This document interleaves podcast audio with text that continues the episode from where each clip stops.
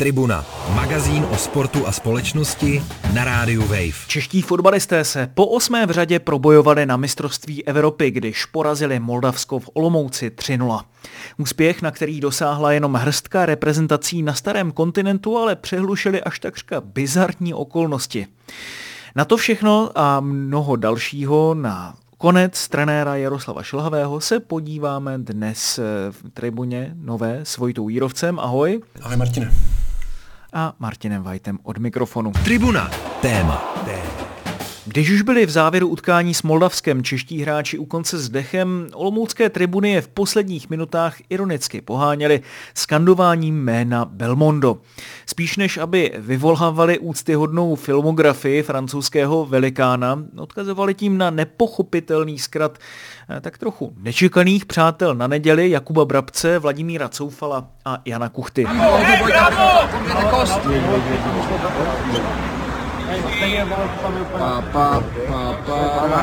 Místo toho, aby si propašovali na hotel nějaký ten záhadný kontraband, jak se to tak dělává, si zašli do podniku pojmenovaném právě po francouzském velikánovi. Neznámí v domě opravdu nebyli, když kolem nich slavili dokopnou místní hráči z výkonnostního fotbalu, naopak se z nich spíš stala kořist pro sociální sítě. A tak pro někoho byli sympatičtí darebové, ale pro mnohé jiné spíš bídníci 21. století.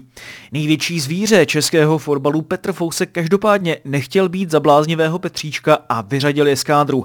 Před posledním duelem se tak rozlehl strach nad městem, že by český fotbal mohl přijít o svých $100,000 na slunci. Nakonec, ale nečekané SOS, Tomáš Chorý předvedl své bezvafinty. Nic to ale nezměnilo na tom, že velký šéf Jaroslav Šilhavý, který už před listopadovým srazem dostal maximálně tak poloviční šanci, uspíšil svůj konec u národního týmu a na funkci po posledním utkání rezignoval. Který dobrodruh tedy bude Šilhavého následník, se ukáže možná až v lednu. Do té doby mají provést honbu na muže lovci hlav z pracovní skupiny Fatscher.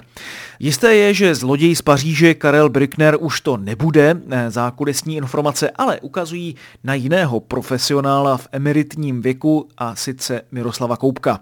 Třeba ale ještě bude český fotbal hledat v zahraničí a angažuje jiného muže, který se jim líbí, a to ať už bude z Ria, Acapulca nebo dokonce Hongkongu. Tak to byl skutečně impozantní úvod. Doufám, že nejsi moc u konce s dechem, což mi tam trošku ještě chybělo v tom výběru. Ne, ale doufám, že ze sebe smíješ ten cringe, který jsem na tebe teďka jako postříkal. Bylo to pořádné a poctivé. Já bych začal teda takovou tou hlavní otázkou, která se hodně řešila, protože mnozí si nedokážou vysvětlit vlastně chování té trojice hráčů. Proč vlastně do toho klubu šli, když jim muselo být asi zřejmé, že to může dopadnout tak, jak to dopadlo. Někdo si to dokonce vysvětloval jakousi jako sabotáží těchto hráčů proti právě trenéru Šilhavému. Tak jaké je tvoje vysvětlení? Já myslím, že to vysvětlení je asi docela prozaické. Myslím si, že i my dva jsme v podobných stavech, v jakých se nacházeli. Tito tři udělali věci, které si asi druhý den úplně vysvětlit nedokážeme a asi bychom si to vysvětlili jedině sabotáží, ovšem tak možná akorát na naše játra. To si myslím, že byla asi jediná sabotáž, která se tam odehrála, protože co tak nějak létají spekulace, tak mělo dojít předtím, než teda tyhle tři se zvedli a šli do víru Olomouce, doslova, tak měla tam proběhnout nějaká skupinová...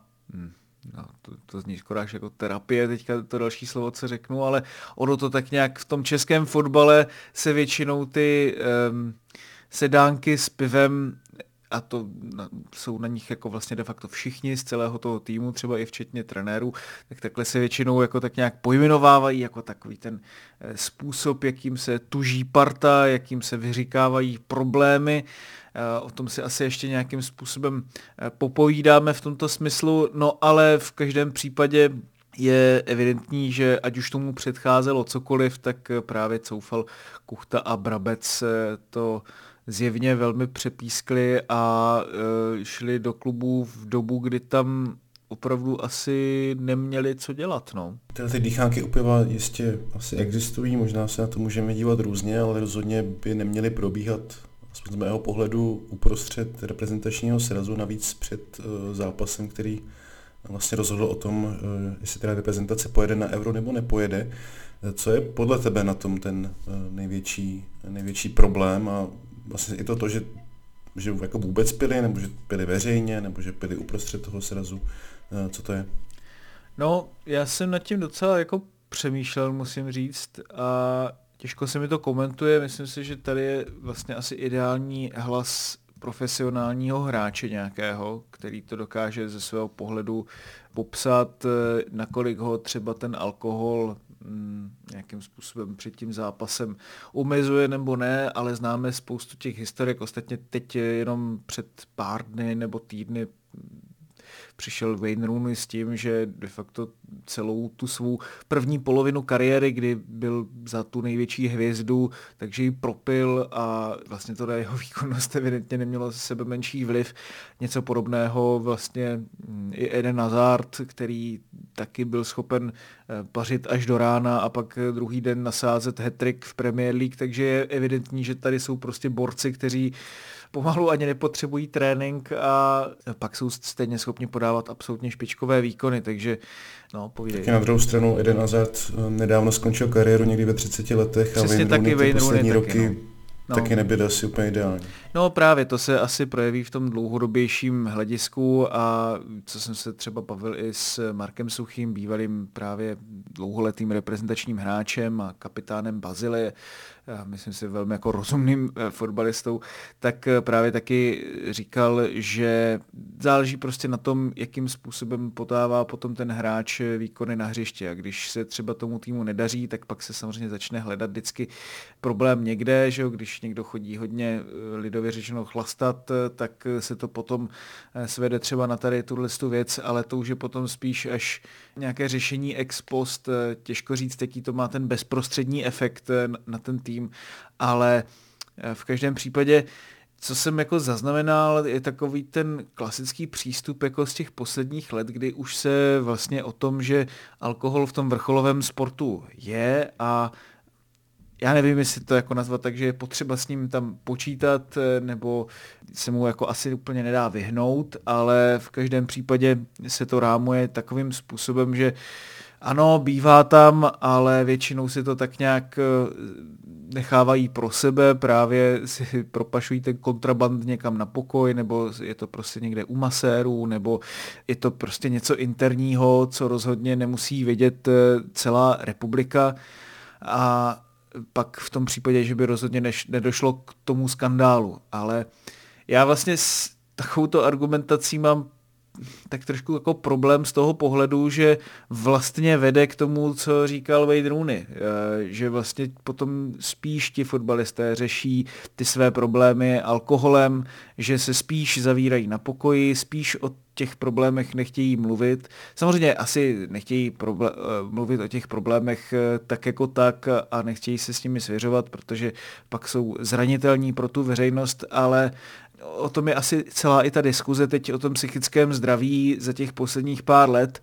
Co je tedy pro ty profesionální sportovce zdravé a co ne. A mě jde jenom o to, že jako pokud je v pořádku, že se ti tři nějakým způsobem zruší v soukromí, ale není v pořádku jedině to, že o tom dají vědět celému národu, tak pak si nemyslím, že ten jako prvotní problém, nebo to, co vlastně by na tom těm lidem mělo vadit, že zmizí, že vlastně to tak nějak ukazuje na tu celou kulturu, kterou tady máme a kterou si myslím, že vystihuje i komentář po té tiskové konferenci výkonného výboru ze strany předsedy fotbalové asociace Petra Fouska. Tak já ho tady teďka odcituji. On řekl, jsme si vědomi, že český fotbal zejména v kabině má své kulturní prostředí. Vždycky jsme dosáhli úspěchu na mezinárodní scéně v momentě, kdy trenér chápal, jak funguje český tým. A ten má bez ohledu na to, jestli se jedná o reprezentaci nebo okresní přebor, svá určitá pravidla. Ta vycházejí z naší národní povahy, určitých zvyklostí. Tak to řekl předseda Fousek, nevím, jestli ty zvyklosti, o kterých mluví v závěru, jestli jimi tak nějak uvozuje nebo ukazuje na právě ty věci, o kterých ty jsi mluvil, o té rozšířenosti pití alkoholu v kabině, což já nedokážu posoudit, jestli to skutečně je tak jako všeobecně přijímaná věc, která se prostě děje, to jako nevím. Je jednoznačně a je to jedna z třeba z věcí, kdy jako specifická česká kabina, to je opravdu už jako řekl bych kulturní pojem pro UNESCO a je to skutečně tak odlišné jako nevím, anglická kabina nebo francouzská kabina nebo nevím jaká kabina. No, to je právě ono. Já si myslím, že zas až tak ne v tom, že určitě vidíme alkohol i v těchto kabinách. Jiná věc je, nakolik je třeba, řekněme, organizovaný v rámci té kabiny, že prostě celý tým tak nějak od prvního do posledního má jít společně a právě utužovat tu specifickou českou kabinu, tu partu. No a jako když se bavíme o té partě, tak že i tahá jeden za druhého, že prostě tady máme ten systém, kdy se všichni navzájem zajišťují, že všichni mají tahat za jeden pro vás. Tak to je vlastně ta jedna z věcí, na kterých české týmy stavěly svůj úspěch a stavěli ho právě i na tom, že mají mezi sebou dobré vztahy a že i z těch lidí, kteří jsou do té doby nesourodé individuality a osobnosti, které by to třeba v těch zahraničních týmech tahali na sebe všechno, takže tady vlastně podřídí své ego ve prospěch toho týmu. A myslím si, že pokud je tady ta debata o tom, že vrcholoví sportovci jsou taky jenom lidi a mají si tu kariéru jako užít, tak tohle to prostě za mě jako není nic, co by jim někdo měl upírat. A teď jde jenom o to, jestli je to ku prospěchu věci, anebo to není ku prospěchu věci. A když jsi vlastně ptal, co je na tom ten největší problém, že Coufal, Brabec a Kuchta šli ven, tak si myslím, že jsou to ty 2 dny před zápasem. Myslím si, že každý má trošku i jiný vztah k tomu alkoholu, že někdo by třeba byl schopen utužovat tu partu, aniž by k tomu potřeboval kapku piva nebo koňaku nebo nevím čeho. No a třeba existují fotbalisté, kterým opravdu úplně nevoní, že tam ten alkohol je, dovedli by si ho třeba představit míň. Řekněme, že třeba nejsou úplně srozuměni s tím, že tady tyto, řekněme, dýchánky společné s pivem by měly být součástí profesionálního procesu fotbalového týmu, ať už jakéhokoliv. Každý to má nějakým způsobem nastaveno jinak a myslím si, že ze strany všech je potřeba sladit ty zájmy, sladit ten respekt vůči sobě a jedna z těch věcí, které si třeba přesně dovedu představit, že by někomu mohly vadit, ať už z toho týmu nebo realizáku, nebo třeba i partnerů, kteří dávají peníze do toho českého fotbalu a že tam opravdu šlo o obrovské miliony, na kterých stojí chod celého českého fotbalu a přece jenom to asi nějaký ten vliv na vůbec celé to soukolí má, jinak by tedy ani nemohli být vyřazení těto fotbalisté, tak je to opravdové zahrávání si s důvěrou v ten nároďák. Prostě zkrátka, když to řeknu lidově, tak to blbě vypadá. Mě spíš trošku jako vlastně na tom vadí, že jako jediný ten způsob, jak se dá ta parta utužovat, tak je právě ten alkohol, což jistě vede k tomu, že tady potom asi není úplně zdravá atmosféra v rámci toho celého českého vrcholového fotbalového prostředí, který s tím alkoholem má obrovské problémy.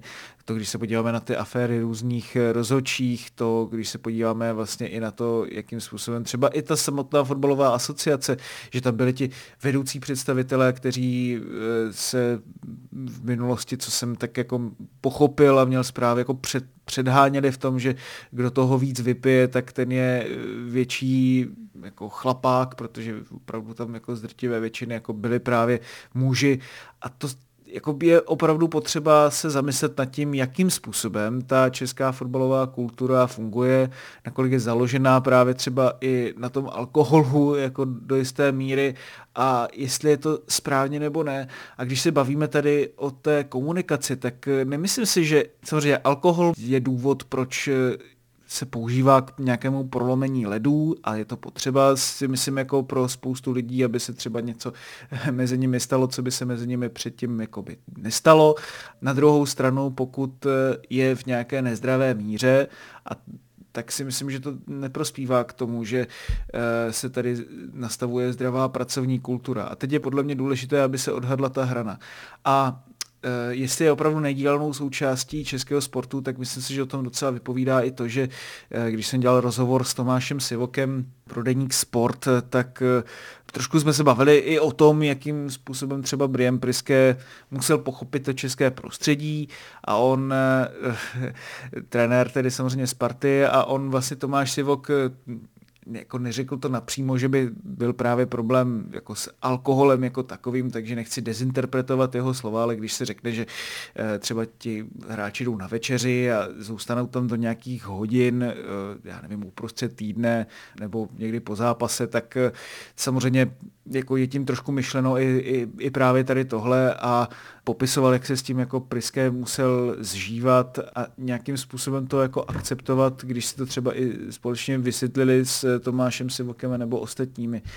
Takže je to jako, si myslím, docela komplikovaný problém, ale snad, když jsem ti to takhle jako tady předestřel, tak si asi dokážeš udělat obrázek o tom, jak z toho, co teda víme, nebo z toho, co jsme teda jako slyšeli, to v tom českém fotbale obecně tak nějak funguje. Tribuna, sportovní magazín, který dělá vlny. No, tak pochopil jsem, že nikdo nesmí stát mimo kabinu, že před kabinou ani za kabinou nikdo nesmí stát, což je takový asi imperativ českého fotbalového prostředí, což teda mě osobně není moc sympatické, ale na druhou stranu nikdy jsem fotbal nehrál, takže co já můžu soudit. Každopádně já bych řekl, že promiň, jenom jako, že ti do toho skočím. Já si myslím, že jako není to určitě nutné popisovat tak, že jako každý fotbalista, který prostě je v té kabině, takže zkrátka musí jít do té hospody a musí tam... Se líbí, já zase skočím, já mi se líbí ten fetiš na to slovo kabina. Kdykoliv s fotbalem mluví o tom, tak to je vždycky s takovým jako takovým důrazem prostě, že tu kabinu prostě nemůžeš jako pochopit, když si v ní nebyl. Jo, to taky miluju naprosto. Na jedné straně jsem přesvědčen o tom, že vrcholový sportovec má daleko více zkušeností než normální smrtelník o tom, jak ten vrcholový sport funguje, a pokud to navíc dokáže přenést a vysvětlit ty své postřehy právě tomu divákovi, čtenáři, posluchači, tak to potom působí s úplně jinou váhou, než od nějakého novináře, jako jsem já nebo mí kolegové. Ale je tam spousta věcí, kdy to působí, jako že to je vlastně něco strašně exkluzivního, co se nedá pochopit. Myslím si, že to taky není úplně správné. Myslím si, že v lecčems je každé prostředí, ať už je to vrcholový sport, nebo nevím, v každém prostředí je to nějakým způsobem podobné v tom, jak by se mělo přistupovat k správné komunikaci. A to si myslím, že je ten problém, se kterým se český fotbal jako potýká úplně nejvíc, jako se špatnou komunikací, a k tomu se právě možná dostaneme teď v druhé půlce tribuny. Prostoru, opravdu za malou chvíli utkání skončí a teď hlavní rozhodčí Scherer naposledy zapískal do píšťalky. Český fotbal se může radovat, reprezentace ani po 8. v samostatné historii nebude chybět na mistrovství Evropy v příštím roce. Na závěr aktuální kvalifikace svěřenci kouče Šilhavého porazili Moldavsko jednoznačně 3-0. Pojďme si zrekapitulovat. Stále magazín Tribuna, já bych se možná posunul vlastně k té sportovní věci nebo sportovní části toho posledního reprezentačního srazu, protože Česká republika postoupila na evropský šampionát poté, co porazila v rozhodujícím utkání Moldavsko 3-0. Tuhle tu jistě optimistickou zprávu, protože Česko postoupilo na Euro tuším po 8. v řadě, což rozhodně není samozřejmost, když to možná tak jako samozřejmě bereme, tak trenér Jaroslav Šilhavý oznámil, že u reprezentaci navzdory tomuto úspěchu končí. Pro někoho to bylo překvapení, pro někoho už tolik ne. Ostatně se diskutovalo o tom, jestli by mu vůbec byla prodloužena ta jeho smlouva navzdory tomuto úspěchu, tak jak si to viděl ty, myslíš si, že by skončil tak jako tak? No, jako bylo by to samozřejmě o dost těžší co třeba před veřejností vysvětlit, proč by Jaroslav Šilhavý tedy měl končit. Ono za určité konstelace třeba ten český národní tým i tu skupinu mohl vyhrát. To bych asi nechal stranou. Myslím si, že stejně bylo na tom národním týmu v celém tom kvalifikačním cyklu znát, že prostě není v pohodě, že nepředvádí nějaké extra zářné výkony.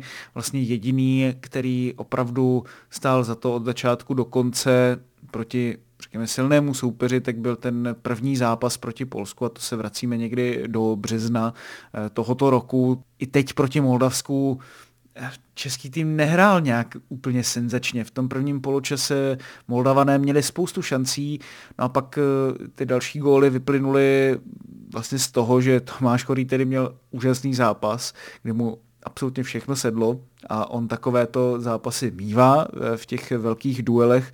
No a také z toho, že Moldavané museli potom už tu hru otevřít, a samozřejmě není to nějaký ultrakvalitní soupeř, měli za sebou snad asi nejlepší kvalifikaci historie, ale jinak tento národ vlastně skončil maximálně na 4. místě, což vlastně teď tedy vyrovnal to své historické maximum. I v těch bodech na zápas teď vlastně do posledního kola bojovalo to, že ještě si mohl zajistit přímý postup, což je vlastně neuvěřitelné. Ale jenom to dokresluje to, jak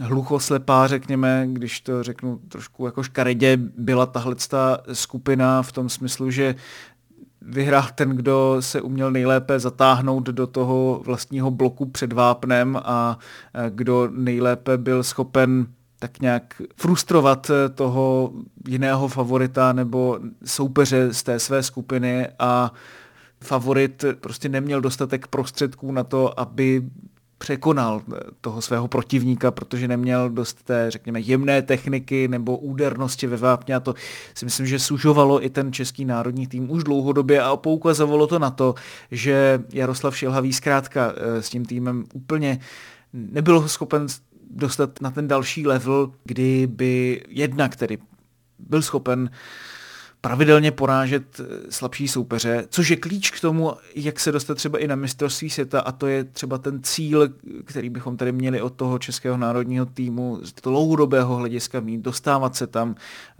zvedat prestiž českému fotbalu, přidávat mu 100 miliony do toho rozpočtu, aby právě mohl vychovávat lepší hráče, zprofesionalizovat tu svou strukturu a tak dále. Prostě, aby se mohl posouvat dál, a myslím si, že to je jeden z hlavních důvodů, proč Jaroslav Šilhavý u toho národního týmu skončí. Další věc, která k tomu patří, je dost prapodivná komunikace, prapodivné nominace celkově toho národního týmu, zvláštní rozestavení, samotný výběr hráčů do té základní 11. Myslím si, že to tak nějak celé vlastně už v tom ten realizační tým od třeba manažera reprezentace Tomáše Pešíra přes Jaroslava Šilhavého až třeba i komunikačně a ty další složky v tom prostě zkrátka plavaly. Na druhou stranu, abychom nebyli úplně tak negativní, tak Jaroslav Šilhavý se svým týmem dovedli vlastně českou reprezentaci dvakrát na Euro, porazili Anglii mimo jiné, což taky není rozhodně nějaký obyčejný výsledek. Jak vlastně, ty bys to měl teda zhodnotit, jak budeme vzpomínat na těch 5 let v jeho funkci, protože třeba když si pamatuju, tak myslím, že jsme téma Jaroslav Šilhavý řešili v první tribuně, vůbec tady jsme vydali, protože tehdy ho právě byl povolán do funkce, takže tam vydržel 5 let, což je podle mě dost dlouhá doba. Zdaleka ne každý trenér se může pyšnit takhle dlouhou dobu ve funkci, to jsou skutečně výjimky. Myslím, že od Karla Brücknera to je nejdelší doba ve funkci souvislá pro českého trenéra reprezentace, tak to mi nepřijde jako úplně takové jako malý úspěch. No. Mně to přijde vlastně, že docela ta jeho éra, i když se spousta věcí nepovedlo a končí to tak nějak, jak ty si naznačil, trošku nepovedeně, spackaně vlastně ještě pod dojmem této současné aféry, ale kdybys to měl zhodnotit jako v celku těch 5 let, tak byl to dobrý trenér, který ten český tým někam posunul, nebo to byl průměrný trenér, jaký trenér to byl? Já třeba Jaroslava Šilhavého si velmi vážím jako trenéra, i z toho pohledu, že to je opravdu jeden z nejúspěšnějších trenérů. Podívejme se na Liberec, na Jablonec, na Slávy, kde působil předtím, všude měl opravdu velké úspěchy. V Jablonci dokázal vyřadit, tuším, že Kodaň, proti Ajaxu v Evropské lize v tom předkole, kdy vedl ty jablonecké Galacticos, jistě si vzpomeneš ještě, abychom tedy vlastně nějak oživili vzpomínky na to jiné angažmá, než třeba byla Slavia, kde získal titul, nebo Liberec, kde získal titul. To jsem úplně zapomněl, no, že byl právě, i Japonci teda v této éře. A dokázal to všechno jako velmi rychle stmelit, dát dohromady, ukázat na ty správné hráče, který měl věřit. A to jenom podle mě dokresluje, jak on má dobrý čich na to, jak by to mělo vypadat.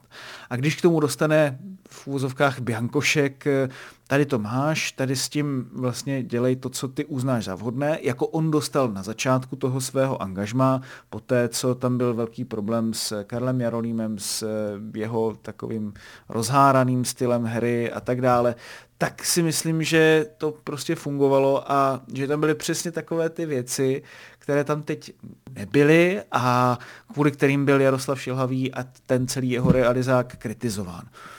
A teď je právě otázka, proč tomu tak je. Jo? Pídit se potom, proč Jaroslav Šilhavý nebyl schopen vlastně u toho týmu provádět totéž, co na tom začátku toho angažmá. A samozřejmě pokud se podíváme na to, proč si třeba nemohl postavit ten tým úplně podle sebe, tak třeba tam mohla roli hrát, nevím, nějaké tlaky zvnějšku, aby třeba stavěli jiné hráče, tak to většinou bývá třeba v těch klubových angažmá, že prostě zkrátka sportovní manažer nebo člověk nad tím trenérem mívá jinou představu, to je úplně legitimní. No jenom jestli to je skutečně tak, že neměl možnost si postavit tým podle sebe, protože on byl často kritizován za nějakou konzervativnost, že neměnil ten tým dostatečně, že tam nedával tolik prostor mladým hráčům, tak to jako podle tebe nebylo z jeho hlavy, když to takhle řeknu, anebo tam byly prostě nějaké tlaky na to, koho tam má poulávat? No já právě nevím, hrozně by mě zajímalo, jako protože o těch tlacích se nějakým způsobem mluví od jak živá, že tam prostě do toho mluví agenti, ale jako myslím si, že to není zase tak to nejzásadnější nějaký, řekněme, tlak agentů. To, že tam prostě je lobbying agentů, to je to, co bych od agentů předpokládal vlastně. Jo. A jedná se stejně o možná pár míst v rámci té nominace, kde to může hrát roli. Tam samozřejmě roli hrálo i to, že Jaroslav Šilhavý zkrátka sázel na ty své oblíbence, kdy já si myslím, že už mohl sázet na někoho jiného. Jo? Třeba Patricio Stronati je slušný stoper, ale neuděláte s ním nic extra navíc. To je právě to, že takovýto stoper je otázka, jestli vám pomůže porazit tým, jako je Albánie. Jo? A podobných hráčů, já to nechci házet všechno na něj, ale jenom je to třeba dokreslení toho, jaký typ hráčů, takový ty charakterové bouchače si prostě Jaroslav Šilhavý do toho týmu rád tahal. Mně přišlo, že, a to je spíš možná ten problém, že Jaroslav Šilhavý až moc tam chtěl mít hordu prostě pokorných bouchačů, kteří, já neříkám, jako neodmlouvají, ale nedělají mu problémy prostě třeba s taktikou. To je třeba i důvod, proč Antonín Barák, který je velmi výřečný, řekl bych, že si třeba dokáže ty věci vyříkat i v neúplně dobrém v úvozovkách, ale jako zkrátka si myslím, že český fotbal má akceptovat tyto typy hráčů, kteří si dokážou prostě říct svou a dokázat s nimi nějakým způsobem komunikovat, přijímat třeba jejich podněty. Tady se hrozně mluvilo o tom, jakože jak je možné, že Tomáš Souček může mluvit do taktiky. Já si myslím, že problém by byl, kdyby si to on celé určoval, ale to, že do toho mluví trenérovi, tak to je prostě úplně normální kulturní věc třeba v Nizozemsku, tak bychom se nad tím jako neměli úplně podle mě pozastavovat, že třeba hráči mohou mít to své velké slovo a že trenér to s nimi má komunikovat, zvlášť když si potřebují dát dohromady nějaké vztahy. V té reprezentaci se vidí jednou za pár týdnů a nevědí nikdo vlastně, v jakém jako přesně stavu jsou. Je to strašně těžké. Já se vlastně na jednu stranu nedivím úplně tomu, že tam nejsou vždycky nějací noví hráči zrovna, kteří vylítnou a jsou ve formě. Jo, na jedné straně jako je otázka, nakolik velký systém tam v té reprezentaci hraje roli, ale vlastně na ten systém se ty největší reprezentace zase až tak úplně nespoléhají, ty se spoléhají na tu individuální kvalitu a to, jakým způsobem se k ním česká reprezentace může přiblížit, je právě tou systémovostí. A bude to vždycky o nějakém vyvažování tady těchto dvou pólů, které třeba si myslím, že Jaroslav Šilhavý úplně v té poslední fázi toho svého angažmá nezvládl. Myslím si, že to nezvládl vlastně ve více angažmá. Měl problém s tím, jak komunikovat s těmi hráči, kteří třeba už nedostávali tolik prostoru. Je to strašně těžká práce, protože tady prostě obecně jako i ten prototyp toho fotbalisty v Česku trošku vybuzuje k tomu, že máš tady tak nějak 30-40 hráčů na relativně podobné úrovni a teď s nimi pracuji, jo? Teď s nimi i třeba komunikuji, tak aby to bylo vždycky ku prospěchu věci. To, že se asi neobklopil úplně ideálními lidmi okolo sebe z pohledu třeba Tomáše Pešíra, na kterého se valila kritika právě z pohledu té komunikace vůči hráčům, tak to je taky právě jedna z těch otázek, které tam kolovaly a myslím si, že tohle je právě to, co mu ve výsledku vyčítali lidé nejvíc a je to prostě škoda a jenom to ukazuje na to, že vlastně každý ten český trenér reprezentace končil neslavně. I ten Karel Brückner končil vlastně dost neslavně po Turecku, no a myslím si, že to, jakým způsobem Jaroslav Šilhavý rezignoval nakonec, tak je vlastně ještě pro něho, neříkám úplně jako vysvobození, ale vlastně já jsem jako za takovou tu jako trošku hořko-sladkou, ale spíše sladkou tečku rád, protože právě nakonec těch jeho 5 let ukazuje o dost jako pozitivnějším světle, než by to možná bylo, kdyby k tomuto kroku sám nedospěl. Nebo sám ve vyhodnocení vlastně s tím hráčem. I na mě byl veliký a jsem to cítil jako i z tohohle pohledu jsem jako takový rozhodnutí udělal. To jsem se právě chtěl zeptat, jestli ta jeho éra byla podle tebe vlastně nejúspěšnější od éry Karla Brücknera, jestli se to takhle dá srovnat. Byla strašně těžká, nejtěžší možná, protože na jedné straně už ano, byli tady kvalitnější hráči, na druhé straně je potřeba si taky vlastně podívat na to, že reprezentace v Česku byla vnímaná, že to je to nejvíc. A myslím si, že to, co se děje v těch posledních letech, kdy to hodně rozstřelilo covid, který aby se ti hráči nepřetěžovali, tak mnohem více do těch nominací mohly mluvit i kluby, kdo třeba by odjel po tom prvním zápase a to prostě dřív jako vůbec nefungovalo takhle, nebo aspoň se to neprezentovalo veřejně a vlastně to po tom covidu i tak trošku jako zůstalo. A teď je otázka, jestli je to správně nebo ne, jestli to takhle funguje i jinde v Evropě, což úplně si nejsem jistý u těch reprezentací, kterým bychom se chtěli přibližovat.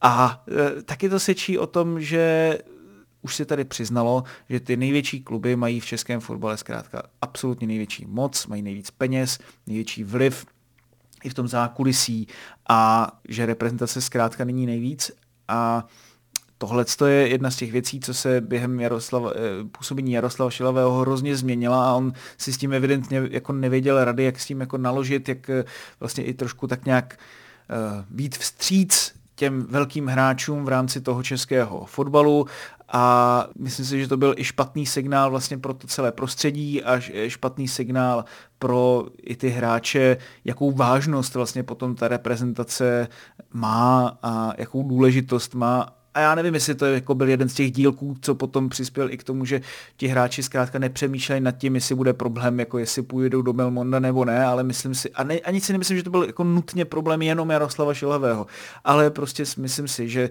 on to měl strašně těžké se s tím popasovat a tady tento princip se odráží i na tom, jak se bavíme o následovnících možných Jaroslava Šilhavého. No, ty se na to sám zavedl řeč, protože těch jmén je hned několik. Mluví se o Ivanu Haškovi, Vítězslavu Lavičkovi, Martinu Svědíkovi, což by vlastně byla pro něho velká šance se uvést nějakém jako velkém angažmá. aniž bych teda chtěl snižovat kvalitu Slovácka.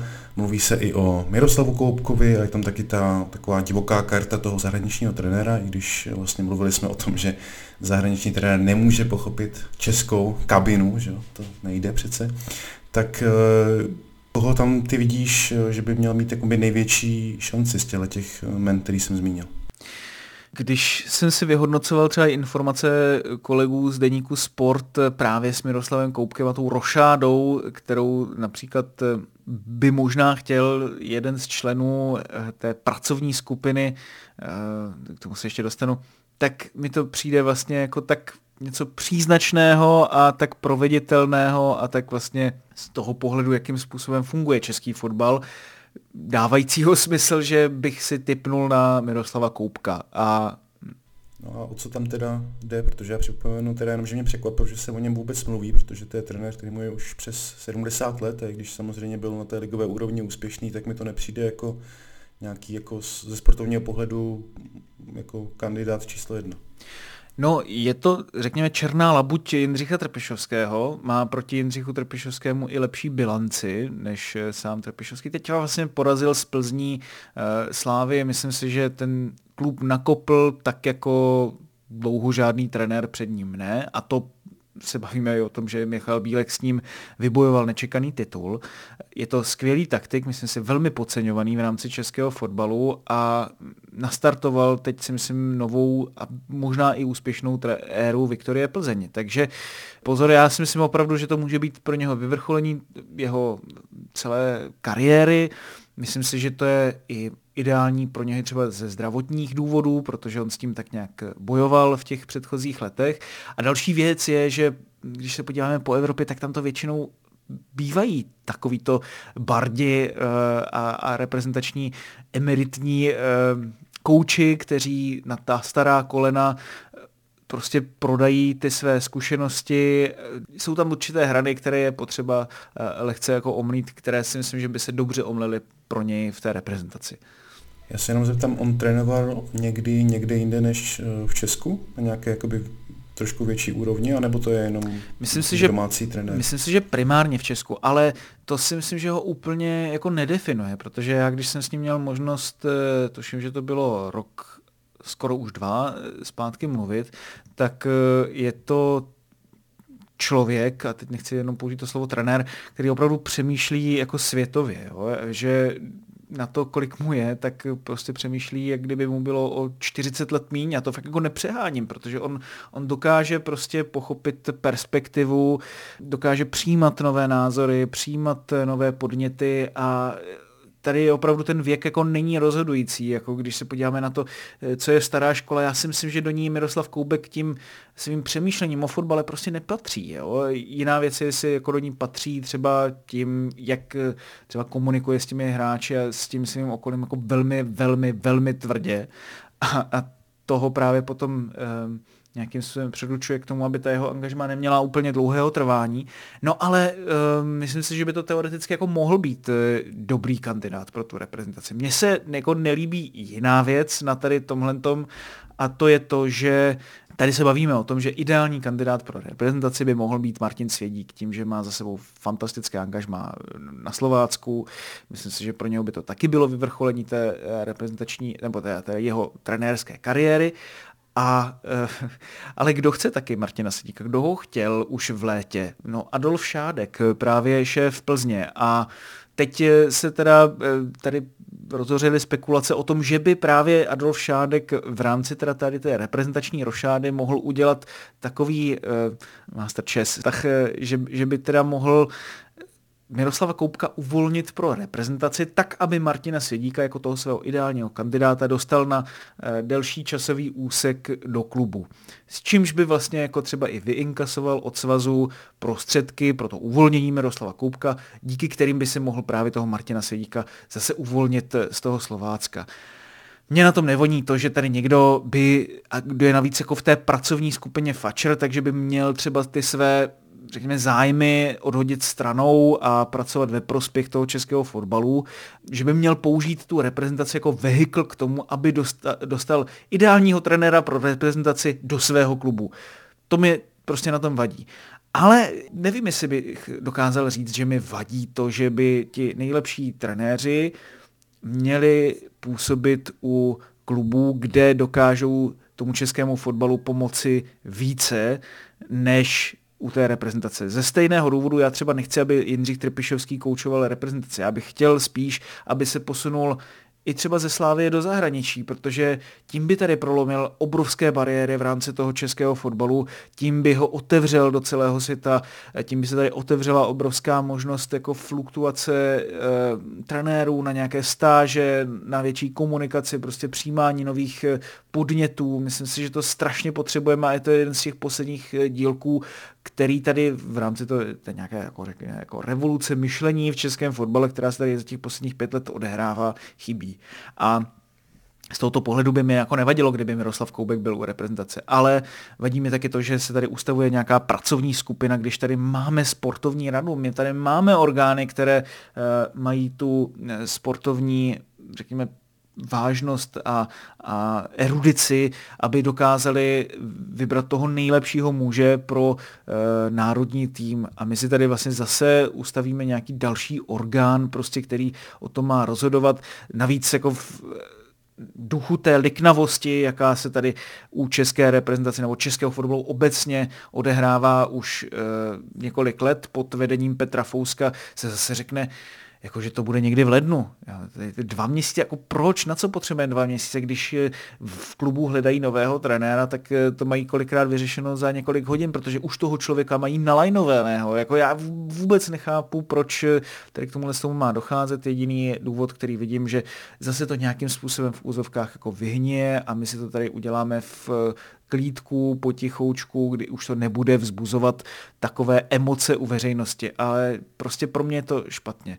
Já bych si představoval taky trošku, jako Miroslav Koubek je výborný trenér, ale ještě bych si představoval, že ten reprezentační kouč prostě trošku strhne to české prostředí, že vybudí u fanoušků euforii, že jim prostě dodá nějakou imaginaci, jak mají Španělé to slovo iluzion, prostě nějakou naději, jo?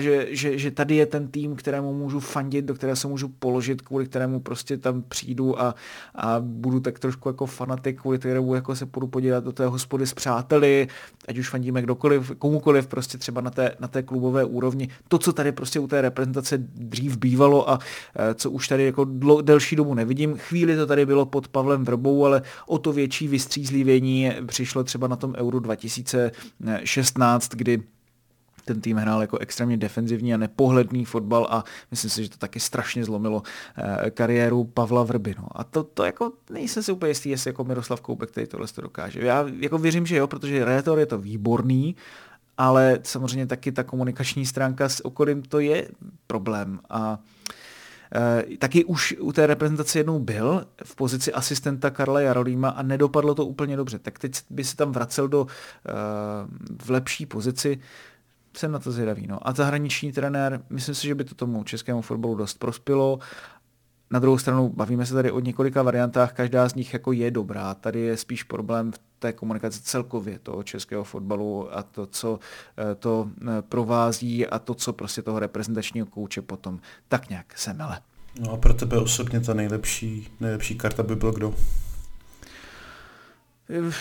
Právě ten Martin Svědík, no ale vlastně když na tím tak přemýšlím, tak jako vlastně ve výsledku jako s ním nemám problém, jenom jako mě vadí ty okolnosti toho, že to, jak vlastně k tomu rozhodnutí dospějeme, tak už tak nějak předurčuje to, jak by se ten člověk v té funkci mohl chovat.